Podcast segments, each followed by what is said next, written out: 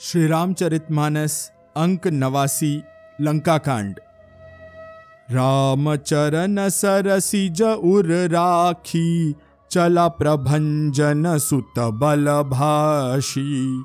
वहाँ दूत एक मरमु जनावा, रावणु काल नेमि गृह आवा। श्री राम जी के चरण कमलों को हृदय में रखकर पवन पुत्र हनुमान जी अपना बल बखान कर अर्थात मैं अभी लिए आता हूँ ऐसा कहकर चले। उधर एक गुप्तचर ने रावण को इस रहस्य की खबर दी। तब रावण काल नेमी के घर आया। दस मुख कहा मरमु ही सूना, पुनि पुनि काल नेमी सिर धूना। देखत तुम ही नगरु जे ही जारा तासु पंथ को रोक न पारा। रावण ने उसको सारा हाल बताया। कालनेमी ने सुना और बार बार सिर पीट लिया, खेद प्रकट किया।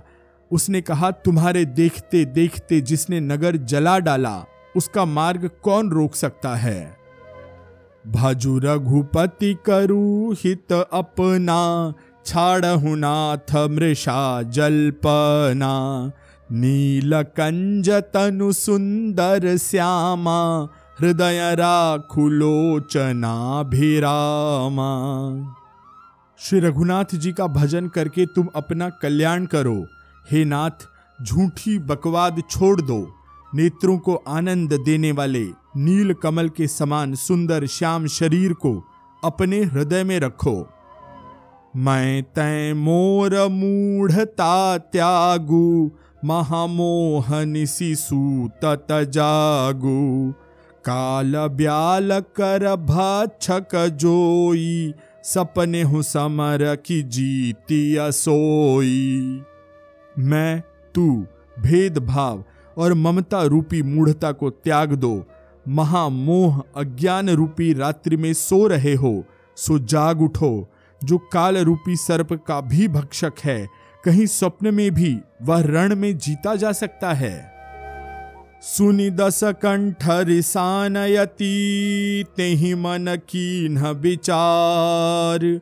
राम दूत कर मरो बरु, यह खल रतमल भार। उसकी ये बातें सुनकर रावण बहुत ही क्रोधित हुआ। तब काल नेमी ने मन में विचार किया कि इसके हाथ से मरने की अपेक्षा श्री राम जी के दूत के हाथ से ही मरूं तो अच्छा है। यह दुष्ट तो पाप समूह में रत है। अस कही चला रचिसी मग माया सर मंदिर बर बाग बनाया। मारुत सुत देखा शुभ आश्रम मुनि बूझी जल पियो जाय श्रम। वह मन ही मन ऐसा कहकर चला और उसने हनुमान जी के मार्ग में एक माया रची, तालाब, मंदिर और सुंदर बाग बनाया। हनुमान जी ने सुंदर आश्रम देखकर सोचा कि मुनि से पूछकर जल पी लूँ, जिससे थकावट दूर हो जाए। राक्षस कपट बेश तह सोहा मायापति दूत ही चह मोहा। जाई पवन सुत नायऊ माथा लाग सुख है राम गुण गाथा। राक्षस, वहाँ कपट से मुनिवेश बनाए विराजमान था। वह मूर्ख अपनी माया से मायापति के दूत को मोहित करना चाहता था।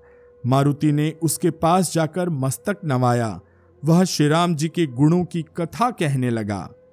होत महारन रावण राम ही, जिति ही राम न संशय मही यहाँ भय मैं देखूँ भाई, ज्ञान दृष्टि बल मुहि अधिकाई। वह बोला रावण और राम में महान युद्ध हो रहा है। राम जी जीतेंगे, इसमें कोई संदेह नहीं है। हे भाई, मैं यहाँ रहता हुआ ही सब देख रहा हूँ। मुझे ज्ञान दृष्टि का बहुत बड़ा बल है। मागा जलते ही दीन कमंडल, कह कपि नहीं अघाऊ थोरे जल। सरम जन करिया तुर आवहु दीक्षा देऊ ज्ञान जेहि पावहू। हनुमान जी ने उससे जल मांगा तो उसने कमंडल दे दिया। हनुमान जी ने कहा, इतने थोड़े से जल से मैं तृप्त नहीं होने वाला। तब वह बोला, तालाब में स्नान करके तुरंत लौट आओ तो मैं तुम्हें दीक्षा दूँ, जिससे तुम ज्ञान प्राप्त करो। सर पैठत कपि पद गहा मकरी तव यकुलान। मारी सोधरि दिव्य तनु चली गगन चढ़ी जान। तालाब में प्रवेश करते ही एक मगरी ने अकुलाकर उसी समय हनुमान जी का पैर पकड़ लिया। हनुमान जी ने उसे मार डाला। तब वह दिव्य देह धारण करके विमान पर चढ़कर आकाश को चली। कपितव दरस भयऊ निष्पापा मिटाता त मुनि बर कर सापा। मुनि न हो यह निशिचर घोरा, मानहु सत्य बचन कपि मोरा। उसने कहा, हे वानर, मैं तुम्हारे दर्शन से पाप रहित हो गई। हे तात, श्रेष्ठ मुनि का शाप मिट गया। हे कपि यह मुनि नहीं है, घोर निशाचर है, मेरा वचन सत्य मानो। अस कही गई अपछरा जब ही, निशिचर निकट गयऊ कपि तब ही। कह कपि मुनि गुर दक्षिणा लेहू, पाछे हम ही मंत्र तुम देहू। ऐसा कहकर जो ही वह अप्सरा गई त्यों ही हनुमान जी निशाचर के पास गए। हनुमान जी ने कहा, हे मुनि, पहले गुरु दक्षिणा ले लीजिए, उसके बाद आप मुझे मंत्र दीजिएगा। सिर लंगूर लपेटी पछारा, निज तनु प्रगटे सिमरती बारा। राम राम कही छाड़े सी प्राणा, सुनि मन हरषि चले हनुमाना। हनुमान जी ने उसके सिर को पूंछ में लपेटकर उसे पछाड़ दिया। मरते समय उसने अपना राक्षसी शरीर प्रकट किया। उसने राम राम कहकर प्राण छोड़े। यह उसके मुँह से राम नाम का उच्चारण सुनकर हनुमान जी मन में हर्षित होकर चले। देखा सैलन औषध चिन्हा, सहसा कपि उपारी गिरिलीन्हा गही गिरी निसी नभ धावत भयऊ, अवधपुरी ऊपर कपि गयऊ। उन्होंने पर्वत को देखा, एक औषध न पहचान सके। तब हनुमान जी ने एकदम से पर्वत को ही उखाड़ लिया। पर्वत लेकर हनुमान जी रात ही में आकाश मार्ग से दौड़ चले और अयोध्यापुरी के ऊपर पहुँच गए। देखा भरत विशालयती निशिचर मन अनुमानी, बिनु फरसायक मार्यू, चाप श्रवण लगी तानी भरत जी ने आकाश में अत्यंत विशाल स्वरूप देखा, तब मन में अनुमान किया कि वह कोई राक्षस है। उन्होंने कान तक धनुष को खींचकर बिना फल का एक बाण मारा। परे मुरुचि महिला गत सायक, सुमिरत राम राम रघुनायक। सुनि प्रिय बचन भरत तब धाये, कपि समीप अति आतुरयाए बाण लगते ही हनुमान जी राम राम रघुपति का उच्चारण करते हुए मूर्छित होकर पृथ्वी पर गिर पड़े। प्रिय वचन अर्थात राम नाम सुनकर भरत जी उठकर दौड़े और बड़ी उतावली से हनुमान जी के पास आए। बिकल बिलो की कीस जागत नहीं बहु भांति जगावा। मुख मलीन मन भय दुखारी, कहत बचन भरी लोचन बारी। हनुमान जी को व्याकुल देखकर उन्होंने हृदय से लगा लिया, बहुत तरह से जगाया। पर वे जागते न थे। तब भरत जी का मुख उदास हो गया। वे मन में बड़े दुखी हुए और नेत्रों में जल भरकर बोले, जेहि विधि राम विमुख मोहि कीन्हा, तेहि पुनि यह दारुण दुख दीन्हा। जो मोरे मन बच अरुकाया प्रीति राम पद कमलय माया। जिस विधाता ने मुझे श्रीराम से विमुख किया, उसी ने फिर यह भयानक दुख दे दिया। यदि मन, वचन और शरीर से श्री राम जी के चरण कमलों में मेरा निष्कपट प्रेम हो तो कपि हो तबिगत श्रम सूला, जौमो पर रघुपति अनुकूला। सुनत बचन उठी बैठ कपीसा कही जय जयति को सलाधीसा और यदि श्री रघुनाथ जी मुझ पर प्रसन्न हो तो यह वानर थकावट और पीड़ा से रहित हो जाए। यह वचन सुनते ही कपिराज हनुमान जी, कौशलपति श्री रामचंद्र जी की जय हो जय हो कहते हुए उठ बैठे। लीन कपि ही उरलाई, पुलकित तनुलोचन सजल प्रीति न हृदय समाय सुमेरी राम रघुकुल तिलक। भरत जी ने वानर हनुमान जी को हृदय से लगा लिया। उनका शरीर पुलकित हो गया और नेत्रों में आनंद तथा प्रेम के अश्रुओं का जल भर गया। रघुकुल तिलक श्री रामचंद्र जी का स्मरण करके भरत जी के हृदय में प्रीति समाती न थी। तात कुशल कहु सुख निधान की सहित अनुज अरुमा तु जान की कपि सब चरित समास बखाने भय दुखी मन महु पछिताने। भरत जी बोले, हे तात, छोटे भाई लक्ष्मण तथा माता जानकी सहित सुख निधान श्री राम जी की कुशल कहो, उनका हालचाल कहो। हनुमान जी ने संक्षेप में सब कथा कही। सुनकर भरत जी दुखी हुए और मन में पछताने लगे। अह दैव, मैं कत जग जायऊं? प्रभु के एक का जन आयऊं। जानी कुअवसरु मन धरि धीरा, पुनि कपिसन बोले बलबीरा। हा दैव, मैं जगत में क्यों जन्मा? प्रभु के एक भी काम न आया।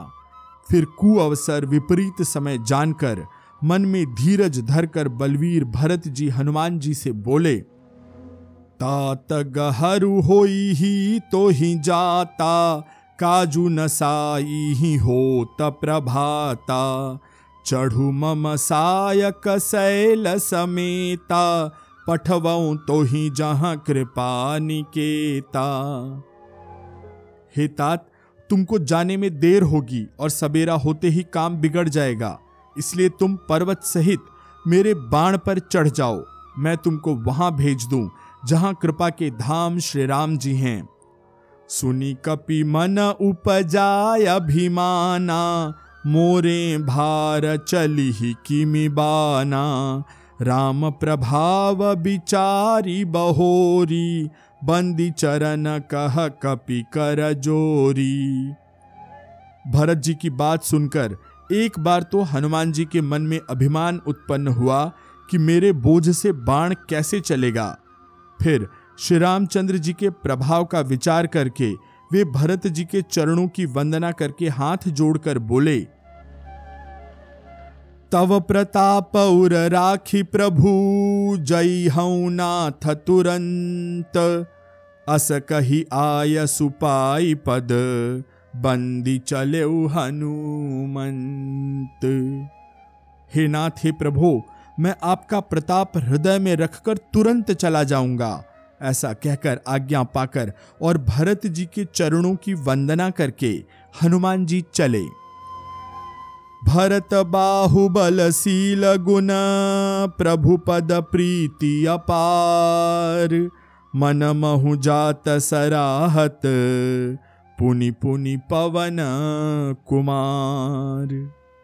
भरत जी के बाहुबलशील सुंदर स्वभाव, गुण और प्रभु के चरणों में अपार प्रेम की मन ही मन बारंबार सराहना करते हुए मारुति हनुमान जी चले जा रहे हैं। उहा राम लक्ष्मण ही निहारी, बोले बचन मनुजय अनुसारी।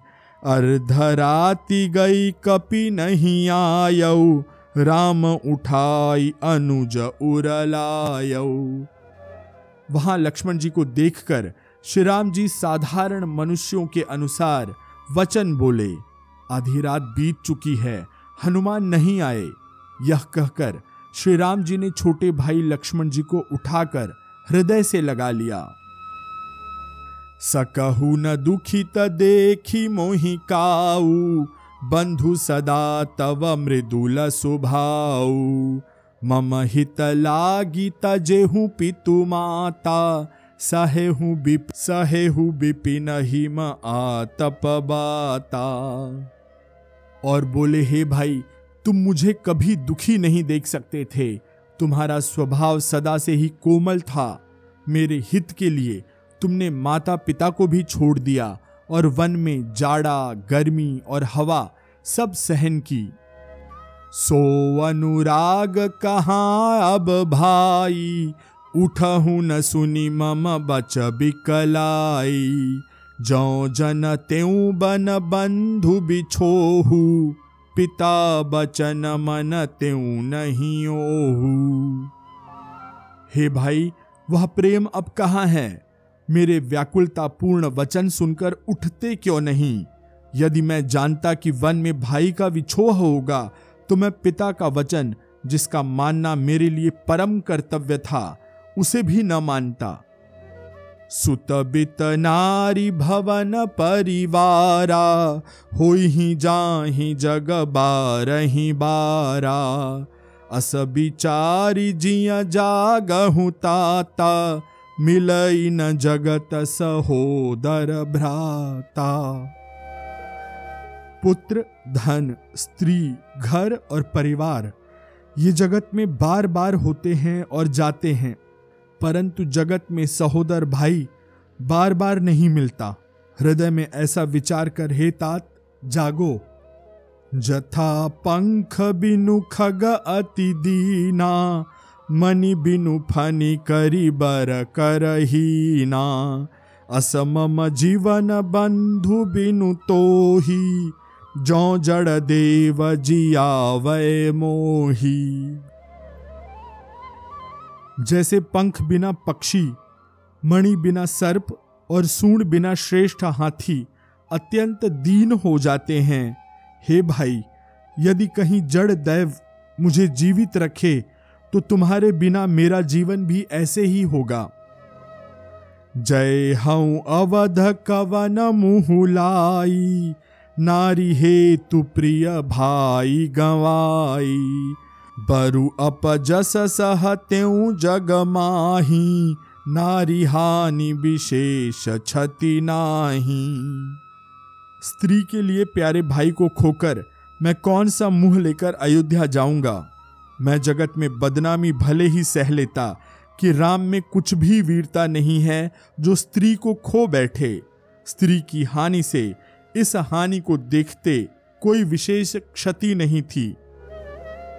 अब अपलो कुसो कुसुत तोरा सही ही निठुर कठोर उर मोरा।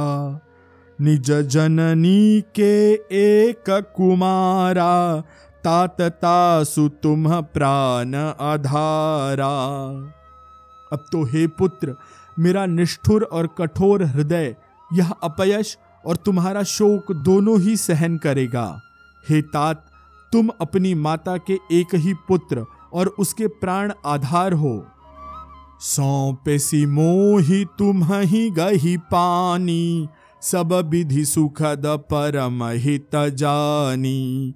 उतरु का दय हूँ ते ही जाई, उठी कि न मोही सिखावहूँ भाई।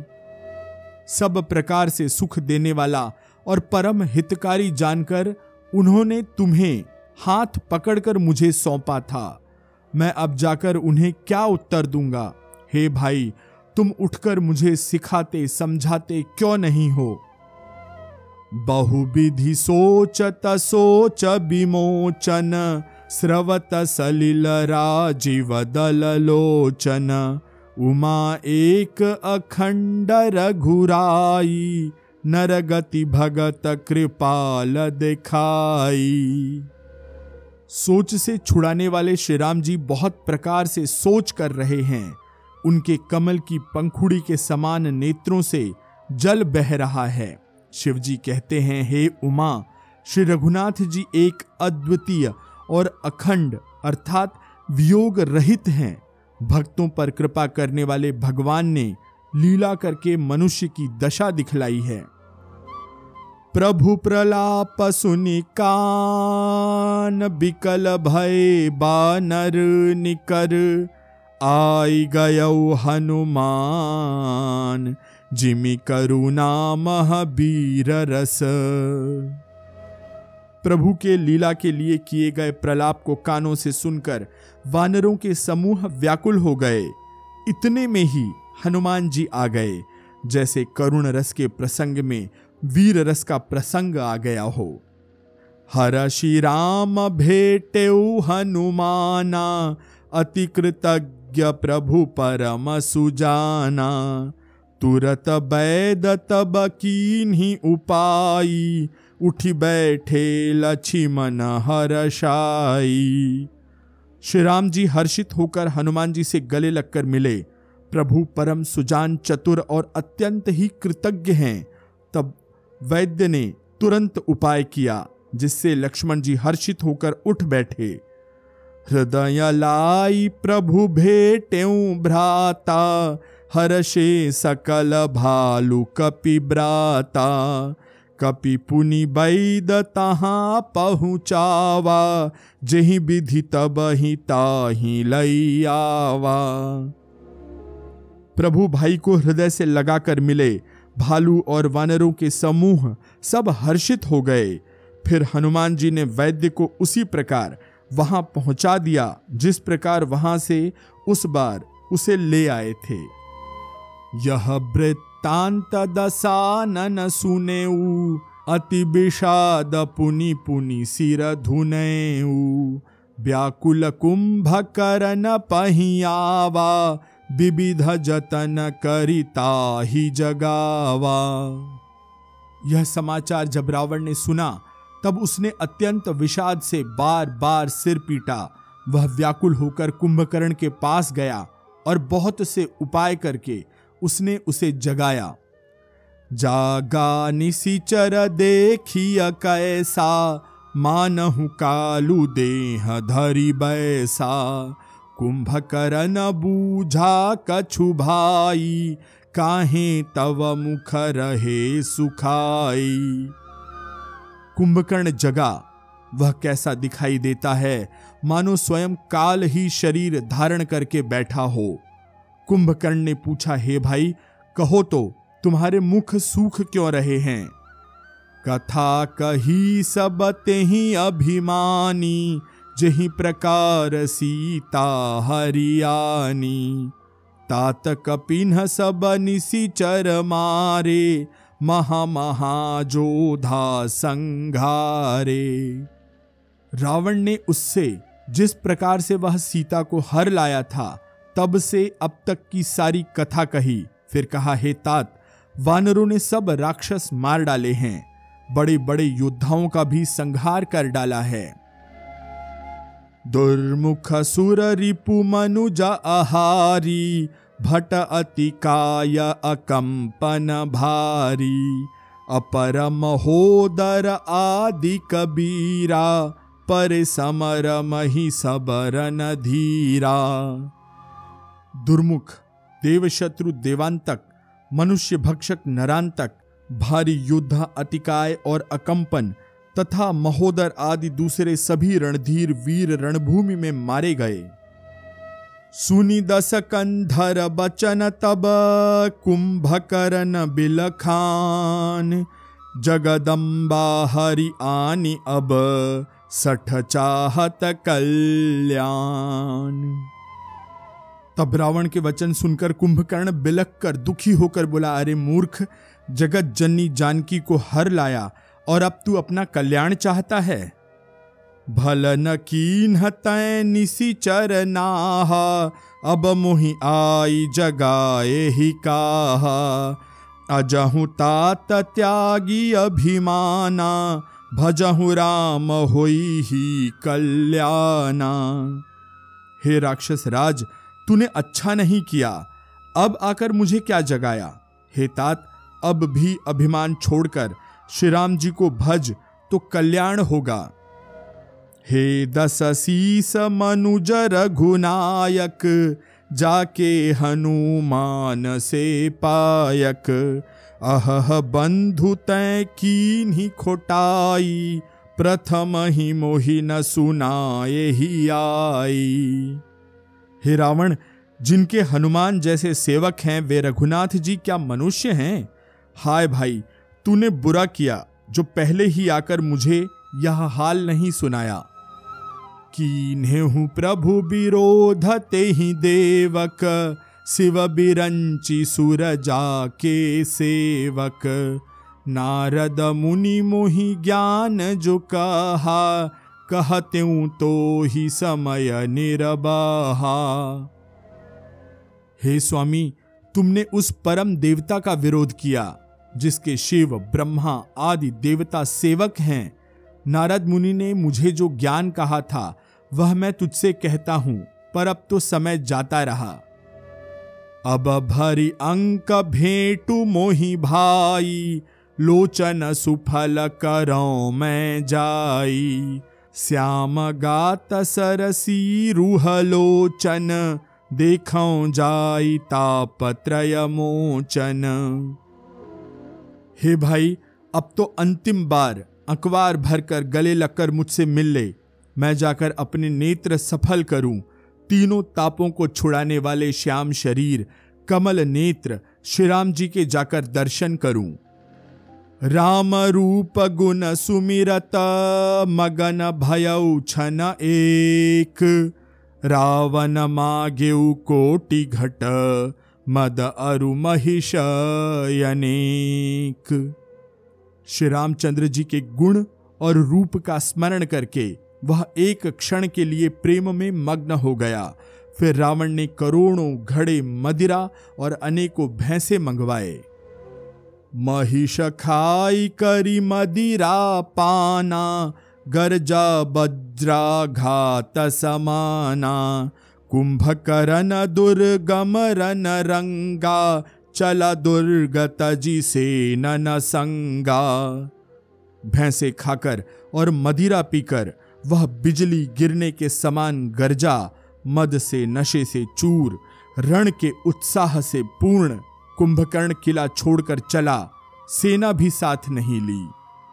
देखी विभीषण आगे आयऊ पर चरण निज नाम सुनायऊ अनुज उठाई हृदय तेहि लायो। रघुपति भक्त जानी मन भायो।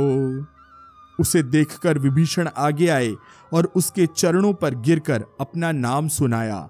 छोटे भाई को उठाकर उसने हृदय से लगा लिया और श्री रघुनाथ जी का भक्त जानकर वे उसके मन को प्रिय लगे। तात लात रावण मोहि मारा, कहत परम हित मंत्र बिचारा तेहि गलानी रघुपति पहियायऊ, देखी दीन प्रभु के मन भायऊ। विभीषण ने कहा, हे तात, हे भाई, परम हितकर सलाह एवं विचार कहने पर रावण ने मुझे लात मारी, उससे ग्लानी के मारे मैं श्री रघुनाथ जी के पास चला आया।